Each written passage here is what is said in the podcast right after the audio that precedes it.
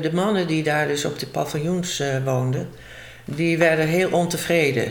Ze hadden het wel leuk met elkaar, maar ze wilden eigenlijk heel graag naar huis. Ja. Het duurde ze gewoon te lang. Te lang. Ja. Dus iedere keer als die dokter kwam, ja. dan, uh, dan hoorde je dat weer. Van, uh, ja, wanneer mag ik nou eens een keer naar huis? Ja. Dat was Gerrie van der Weijden. In negentien achtenvijftig en negentien negenenvijftig was zij leerlingverpleegster in Oranje Nassau's Oord. Ze hadden met elkaar hadden ze vreselijk veel lol. Ja? Ja, ja, ja. Dat is wel gezellig. Ja. Ja. Oh ja, dat is altijd gezellig. Ik ontmoette Gerrie begin tweeduizend tweeëntwintig samen met haar twee voormalige collega's Miep Talsma en Gerda de Pre. Met hun drieën vertelden ze me over het dagelijks leven in Oranje Nassau's Oord. Op de voorkant had je dus uh, vanaf het gebouw naar de Leeuwen had je een paviljoen en dan liep er gewoon zo rond het paviljoen. En de ene zaten later de kinderen in, zaten eerst de mannen in. En in de uh, meest linkse zaten, was een mannenafdeling. Oké. Okay. En de heer Leenvaart. Ik ken, ja, ik ken dat, was, uh, dat was een uh, hoofd van de, van de koninginnenafdeling, koninginnenpaviljoen. En dat was de mannenafdeling? Of dat dat was de mannenafdeling, ja. Okay. En, de, en de vrouwenafdeling was de prinsessenafdeling? Nee, dat was ook een mannenafdeling. Oh, en hoe heette de vrouwenafdelingen dan? De, ho- de, de vrouwenafdeling zat in het hoofdgebouw. Ja, die zat in het hoofdgebouw. Dat was zuster Petten. Ja, en die had geen, die had geen naam uh, als afdeling. En, en de mannen en vrouwen waren gescheiden? Ja. ja. Was, de damesafdeling was in het gebouw. En de mannen zaten in de paviljoens. Ook echtparen gescheiden? Nee, ja, nee, dat zou ik eigenlijk ja. niet weten. Echtparen. Nee, alles was gescheiden. Ja, ja, ja, ja. Maar die mochten niet bij elkaar. Nee, dat zei ik toch. Die waren toch ook gescheiden? Ja, ja. Jawel, maar ik bedoel, ik heb nooit geweten dat de mannen die op het paviljoen woonden ook nog vrouwen hadden op het, in de damesafdeling.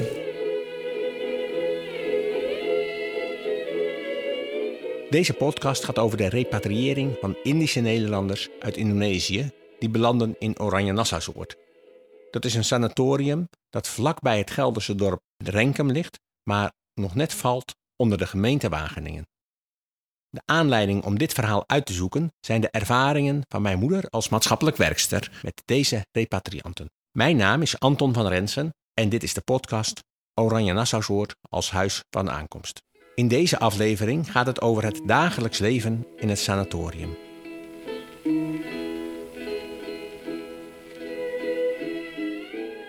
Gerrie, Miep en Gerda weten nog als de dag van gisteren hoe het leven in Oranje Nassau's Oord eruit zag. En daar hebben ze goede herinneringen aan, zoals Gerrie. Ik heb in de jaren achtenvijftig, negenenvijftig op Oranje Nassau's Oord gewerkt. En met heel veel plezier en ontzettende leuke tijd.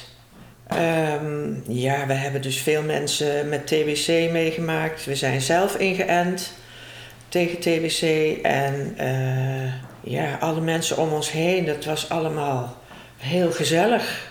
Ja. Ik was toen uh, zeventien, bijna achttien toen ik daar naartoe ging.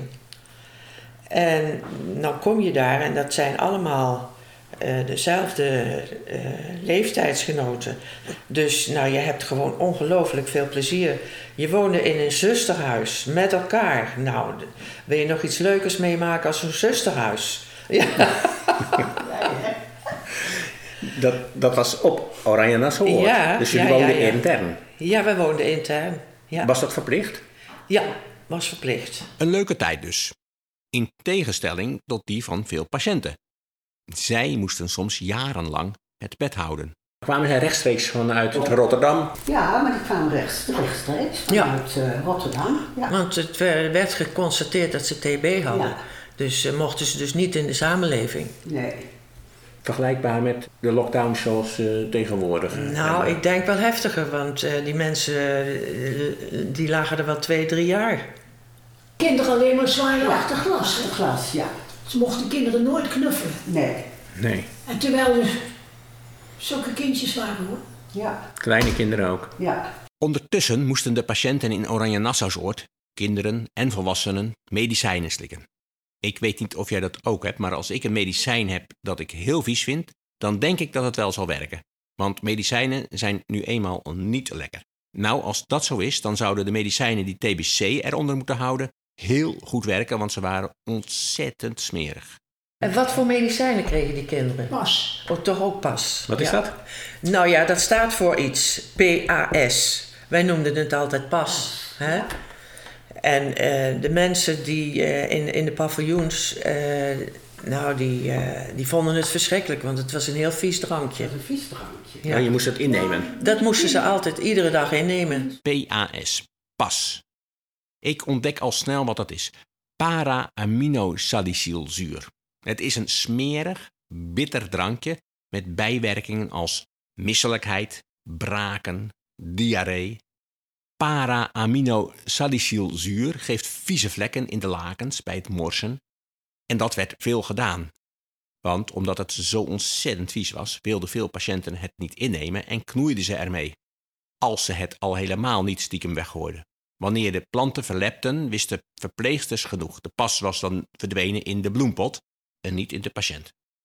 Een van de kinderen die P A S en ook levendraan moesten slikken, was Philip Manuhua. Ja, want hoe oud was u toen u daar aankwam? Ik was daar uh,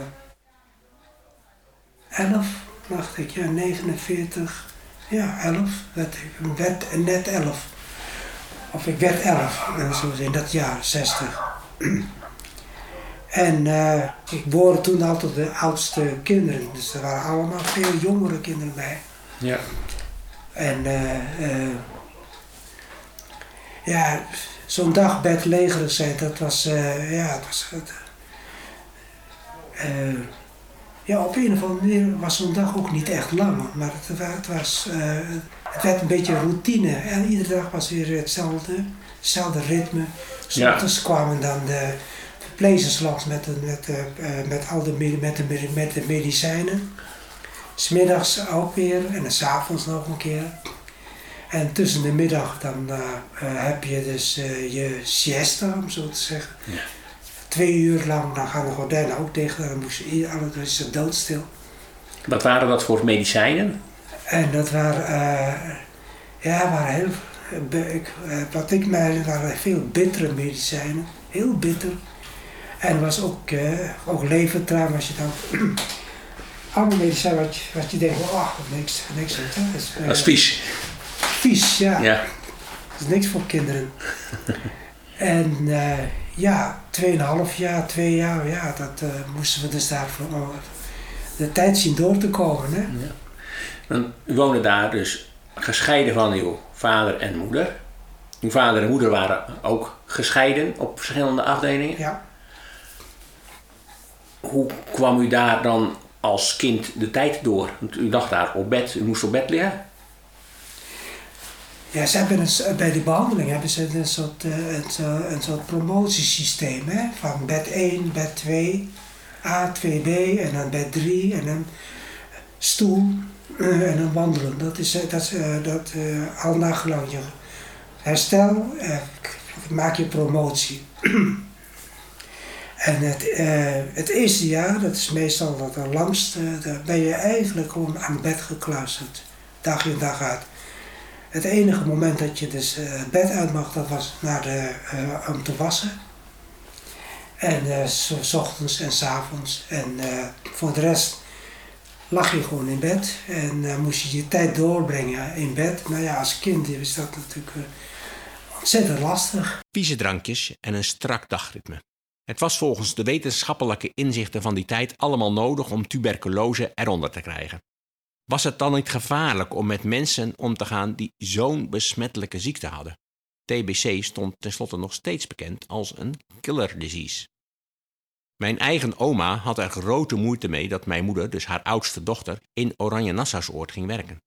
Mogelijk kwam dat omdat zij zelf in negentien achttien een zusje had verloren aan de Spaanse griep. Ook al zo'n killer disease. Ja, maar mijn moeder had er bezwaar tegen eigenlijk. Zeg je daarin? Ze zegt, je komt bij al die... Al die uh...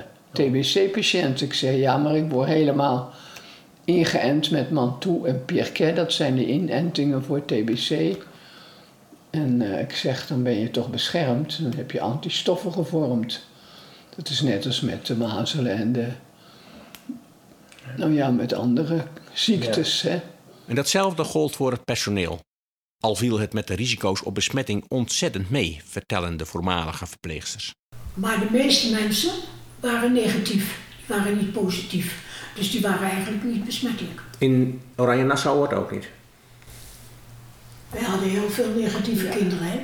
Maar waarom, maar, waarom leven ze dan? Omdat ze dus wel T B hadden, maar niet besmettelijk. Niet besmettelijk. Ze hadden geen open T B? Nee. Nee, dat was op de paviljoens ook zo, hè? Ja. En wij werden ingeënt met uh, levende T B-cellen. Ja.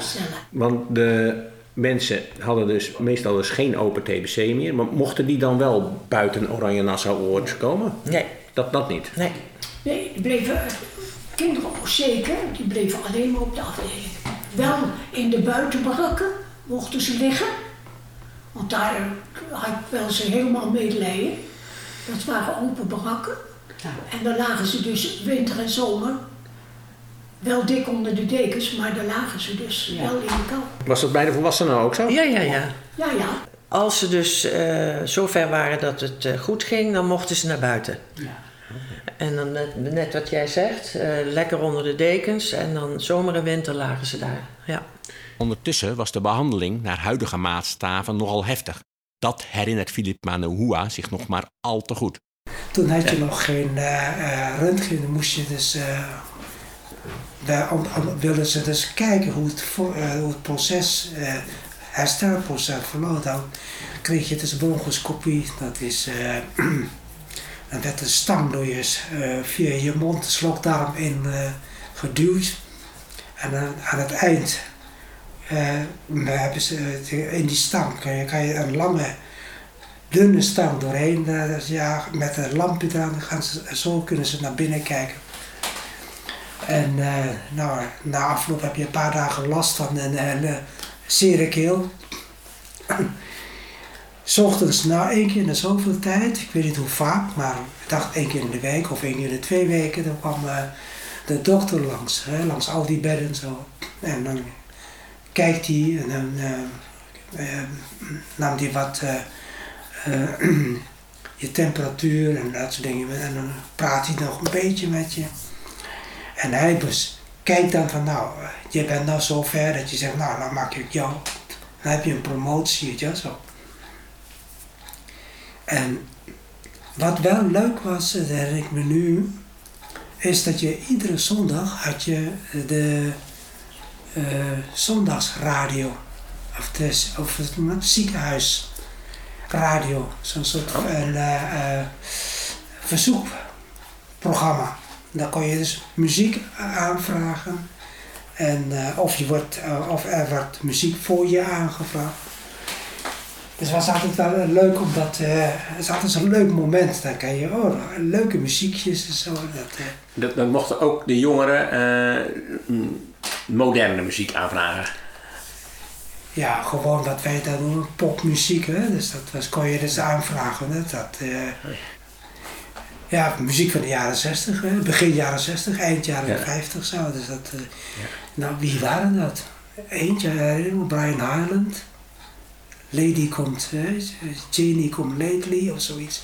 Om het leven van de patiënten iets te verlichten, werden dus activiteiten georganiseerd. Zo stonden er een tafeltennistafel en een sjoelbak voor patiënten die al uit bed mochten.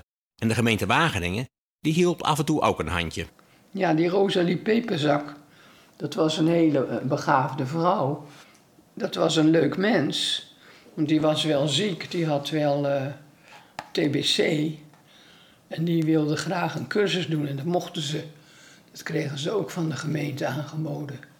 En zij wilde graag een cursus schrijven. Verhalen schrijven of zo. En dat heeft ze toen gekregen, daar heb ik voor gezorgd. En dat kon jij regelen? Ja, bij de gemeente. Ja, want die, die mensen die lang moesten liggen, kuren voordat ja. ze genezen waren, die mochten ook een opleiding doen in dat Oranje Nassau's Oord.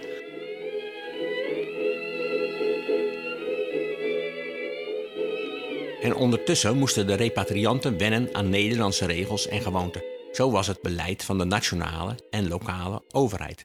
Mochten de mensen uit Indië hun eigen eten maken of, of moesten ze Hollandse pot eten? Uh, dat moest wel, maar de echtgenotes van die mannen die in de paviljoens lagen, die brachten allemaal Indisch eten mee. Ja.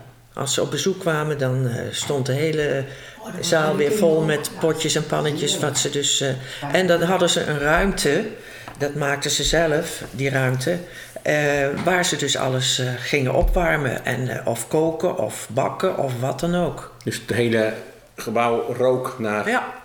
Indische maaltijden. Ja. Op een tweespits gasten. Oh, dat weet ik niet meer. Ja. Want de kinderen aten dan ook Indisch mee.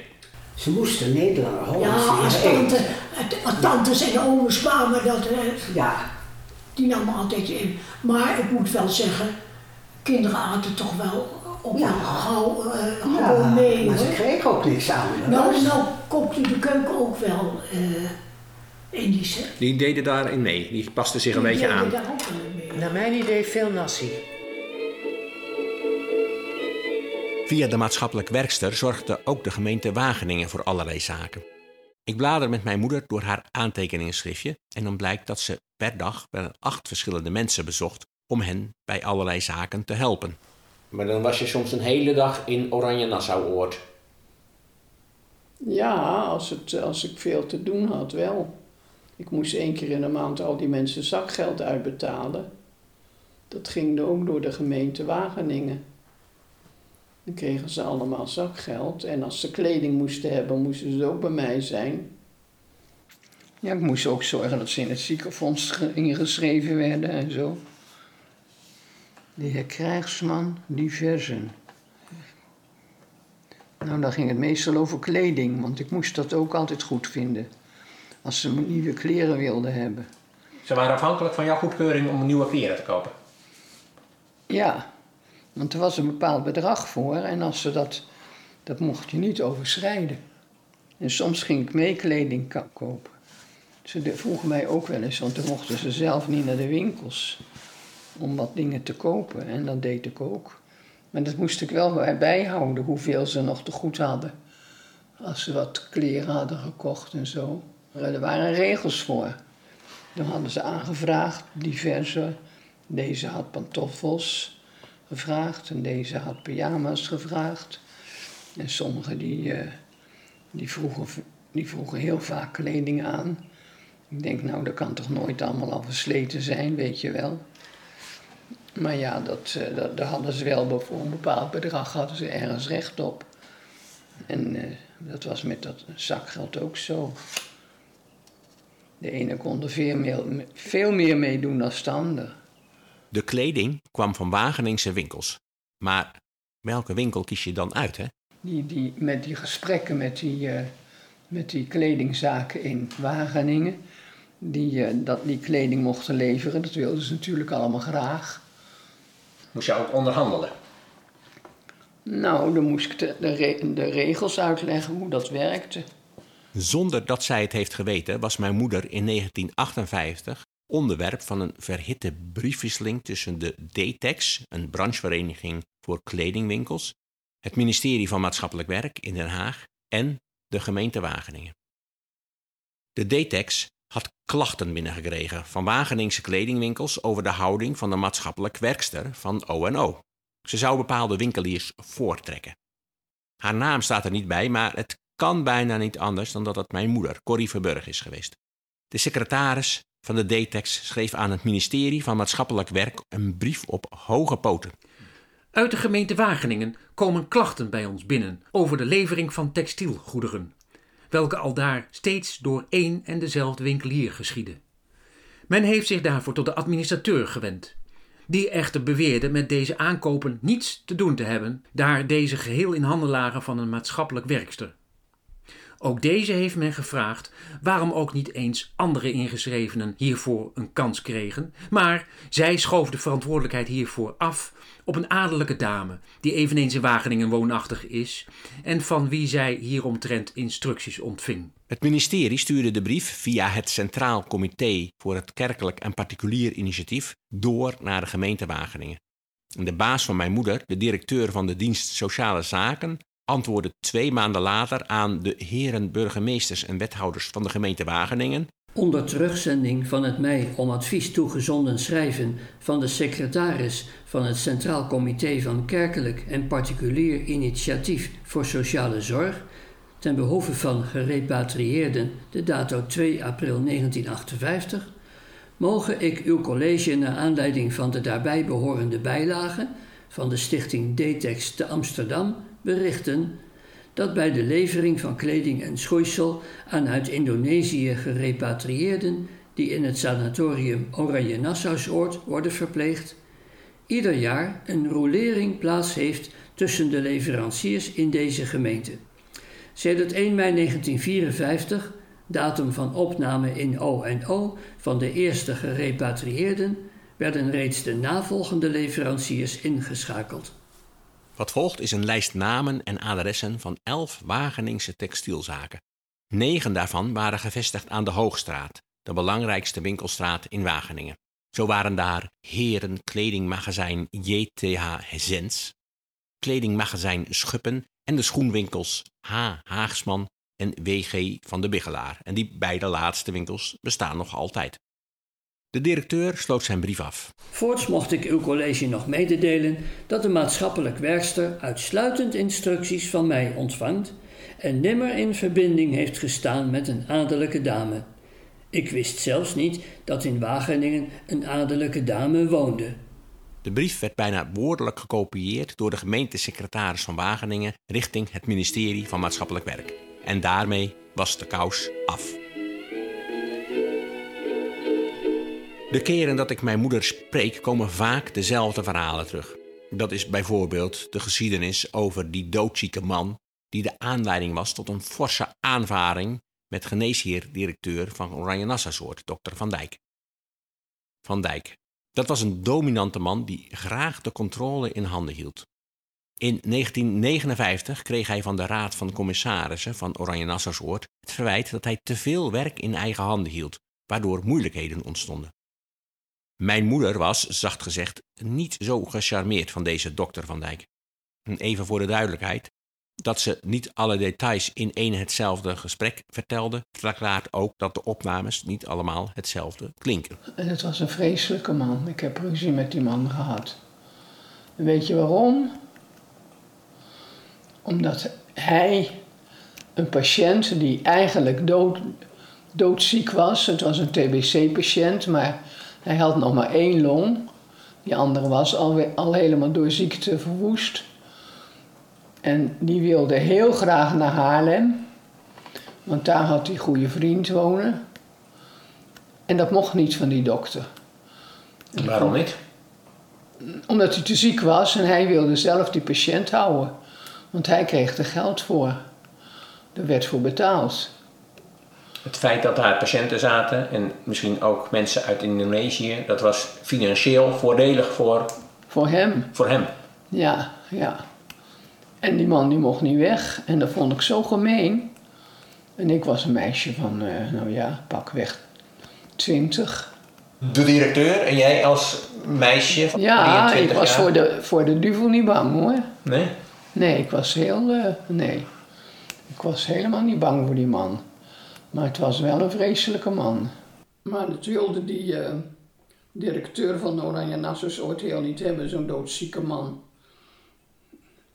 Nog naar vervoeren naar uh, een andere plaats, zo'n entweg. Maar ik dacht, als dat dan nou iemand zijn laatste wens is, dan moet je dat maar uh, honoreren. Dus dat, is, dat heb ik er wel doorgedrukt. Jij kon op tegen de directeur van Oranje Nassau worden? Ja, ik was het niet met hem eens. Nou ja, opstaan. Ik had wel een verschil van mening. Maar ik liet me niet door om koeieneren, nee. Maar die directeur, dat was een geneesheer-directeur. Dat was een hele belangrijke man. Jij was een maatschappelijk werkster van, hoe oud was je? tweeëntwintig. Dan uh, moet je wel... Ja, maar ik was wel... Uh, ik, was, ik stond wel op mijn strepen. Toen ik, ik liet me niet aan de kant vegen door zo'n, door zo'n pief. Nee, dat deed ik niet. Vanuit de gemeente mocht je die positie ook innemen. Jij had dan je ook als taak om voor die mensen op te komen. Ja, als je dat, als je dat durfde. Ik weet niet of die anderen dat ook gedaan hadden, maar dat, ik deed dat wel. En toen had hij ook nog eens een keer Ja, dat is ook nog gebeurd. Die man die heeft toen wel zijn medicijnen allemaal opgespaard en niet ingenomen. En uh, toen hij er een ha- handvol had, toen heeft hij ze wel ingenomen en toen werd hij doodziek. En toen, brak, en toen braakte hij alles uit en toen mocht hij opeens wel weg. Toen dachten ze, hoe hoeven die man, want uh, dat, dat kunnen we er niet bij hebben hier in Oranje Nassau's Oord. Kijk, toen, toen die man dat deed, een wanhoopspoging, toen mocht hij wel weg. Nou, dat vond ik zo verkeerd. Want ik dacht, waarom, de, waarom mocht dat dan eerst niet? Ik stond wel achter die mensen. Ja, ik nam het voor ze op. En dat wisten ze, geloof ik wel.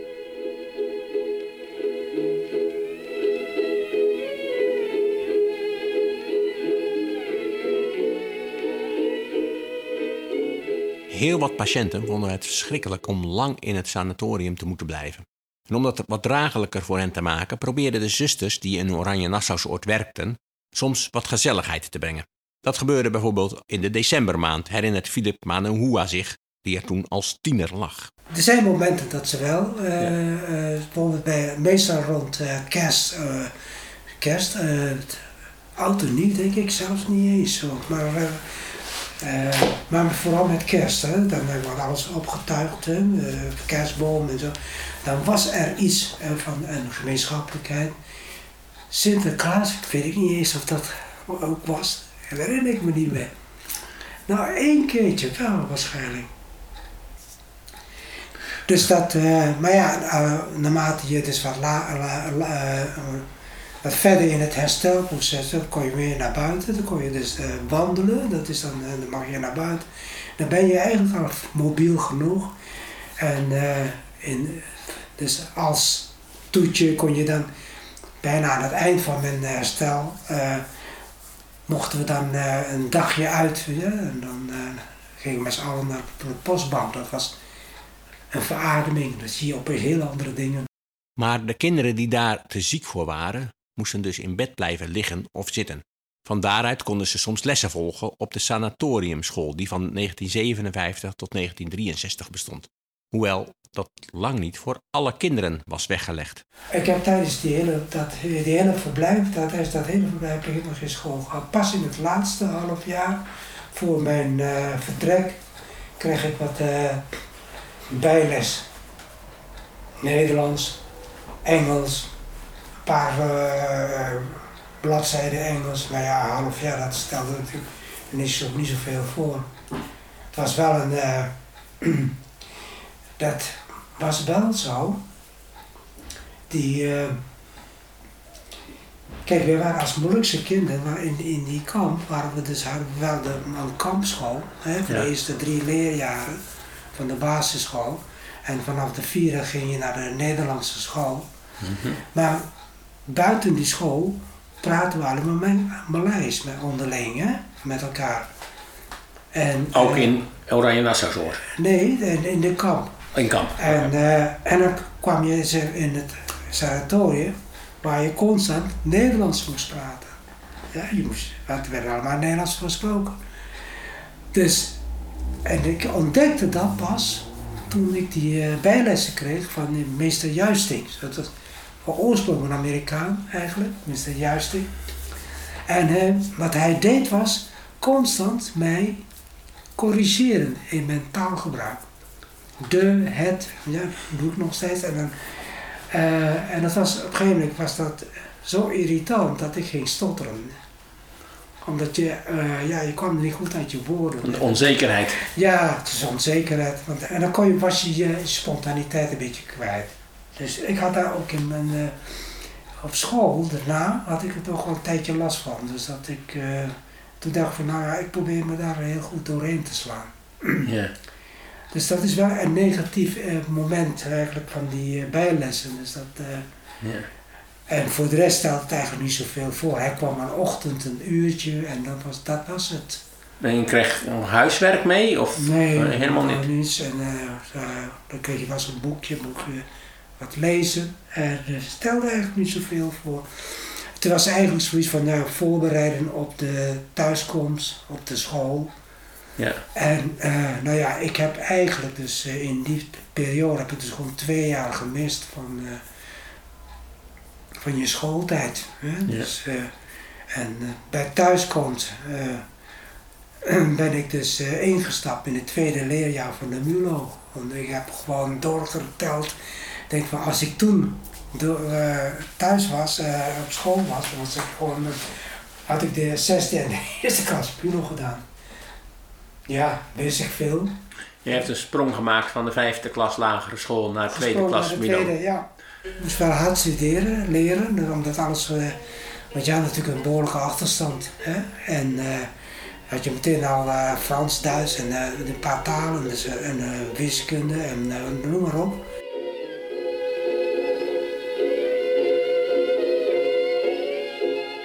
Het verpleegkundig personeel in Oranje Nassau's Oord probeerde de patiënten soms wat te vermaken met toneelspel. Ik krijg nou een hele stapel foto's van. Toneel. Oké, okay, ja, ook prachtig. Uh, eenmaal in, in jaquet gekleed met een kunstbaardje en een snorretje. Tartouf, een kerstengel, Herodes peinst in zijn paleis. Uh, Vadertje Langbeen. Vadertje Langbeen. Dat hebben jullie allemaal uitgevoerd? Ja. Dan traden jullie op? In de kapel. Voor in de, de kapel. Patiënten, in ja. de kapel. Voor het personeel een ja. keer. En voor ouders en ook. Ja. Ja. Met Kerstmis gingen alle verpleegkundigen, alle verpleegsters, wie dan ook de leiding had, uh, bij de paviljoens kerstliederen zingen. Ja, ja. ja? 's Morgens heel vroeg. Heel vroeg. Ja, heel, heel vroeg. vroeg. Ja. Ja. Zes jaar ja. ja. ja. ja. ja. ja. Zo probeerden zij de ellende van de tuberculosepatiënten iets te verlichten. Dat gebeurde ook door kerken en particuliere organisaties. Het zogenaamde particulier initiatief. De volgende podcast gaat daarover, over het Rode Kruis, over het dameszangkoor Wilton Feyenoord en het zondagshalfuurtje van de V P R O.